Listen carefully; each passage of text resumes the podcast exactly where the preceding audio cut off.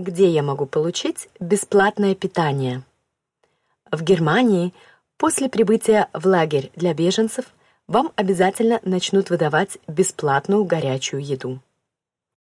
В таких лагерях кормят абсолютно бесплатно и централизованно. Не всегда меню может быть очень вкусным, в зависимости от подготовленности данного лагеря для беженцев. Иногда вам могут подать быстрый суп с лапшой по типу мивины, но иногда это может быть очень хороший, вкусный и полезный кейтеринг. Многие предприятия в сфере ресторанного бизнеса сейчас кормят беженцев бесплатно на волонтерских началах. Повара и прочие работники пищевой промышленности работают в лагерях для беженцев и готовят прямо там.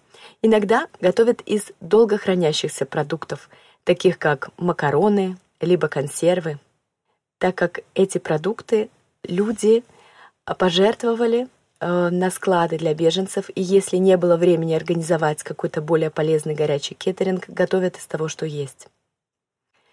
Если вы разместились в немецкой семье, либо в украиноязычной или русскоязычной семье людей, проживающих на территории Германии – то немецкие семьи часто готовят все вместе с беженцами. Тем самым они сразу хотят не просто накормить, но интегрировать людей в немецкое общество и создать теплую семейную атмосферу. Также семьи очень часто полностью забивают холодильник едой перед приездом беженцев и разрешают брать абсолютно все, э, готовить самим и пользоваться кухней. Некоторые семьи мы размещали в отдельных квартирах, либо даже в отдельных домах, которые нам бесплатно на время предоставляли их владельцы. Туда ребята сами закупали продукты, получив социальные деньги по чекам в социальной службе. Не забывайте о том, что на складах для выдачи помощи для беженцев есть не только одежда, но и продукты питания длительного хранения. Опять-таки это могут быть макароны, различные консервы, а также детские фруктовые пюре и смеси.